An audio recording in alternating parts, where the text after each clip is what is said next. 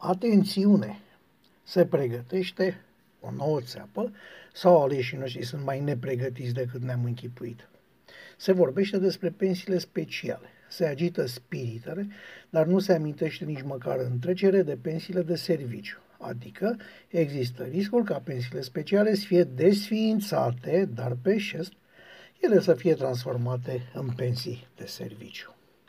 Nu neagă nimeni că sunt anumite categorii de salariați care depună muncă specială de-a lungul vieților active, dar de asemenea nu neagă nimeni că și sunt plătiți în consecință. Dacă Parlamentul chiar dorește să facă un lucru bun, atunci treaba este destul de simplă. Pensiile speciale și sau de serviciu, aflate deja în plată, se impozitează, urmând ca de la intrarea legii în vigoare, toate pensiile să fie calculate numai în baza contribuției beneficiarului la fondul public de pensii. Sunt pe piață suficiente instrumente de economisire cu gândul la viitor, încât cei nemulțumiți de ce le poate aduce el, viitorul, să se poată asigura. Să nu uităm și o altă problemă, anume vârsta de pensionare. Parcă 20 de ani de activitate reprezintă cam puțin. Nu cumva cine nu mai poate trebuie să aibă posibilitatea să facă un pas în spate, să treacă acolo unde viteza este mai mică. De ce punem pe picior de egalitate un procuror de la DNA București cu unul de la parchetul de pe lângă judecătoria Găiești? Nu spun că la Găiești nu se fură, nu se tâlhărește, nu se omoară, ba din păcate se petrec toate astea.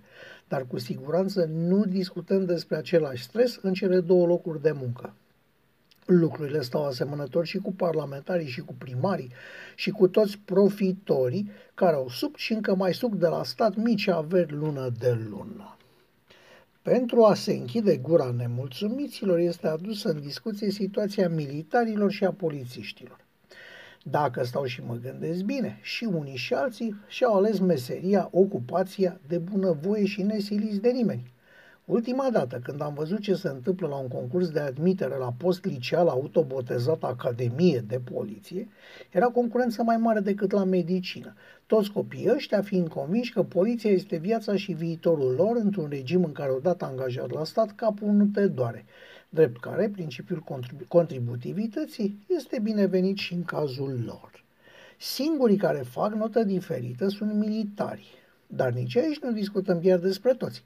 Una este să numeri izmene și bocanci, ca Geal Oprea Gavrilă, ăla de a fost ministru cu sirenă la freezer, și alta să-ți riști viața în Afganistan.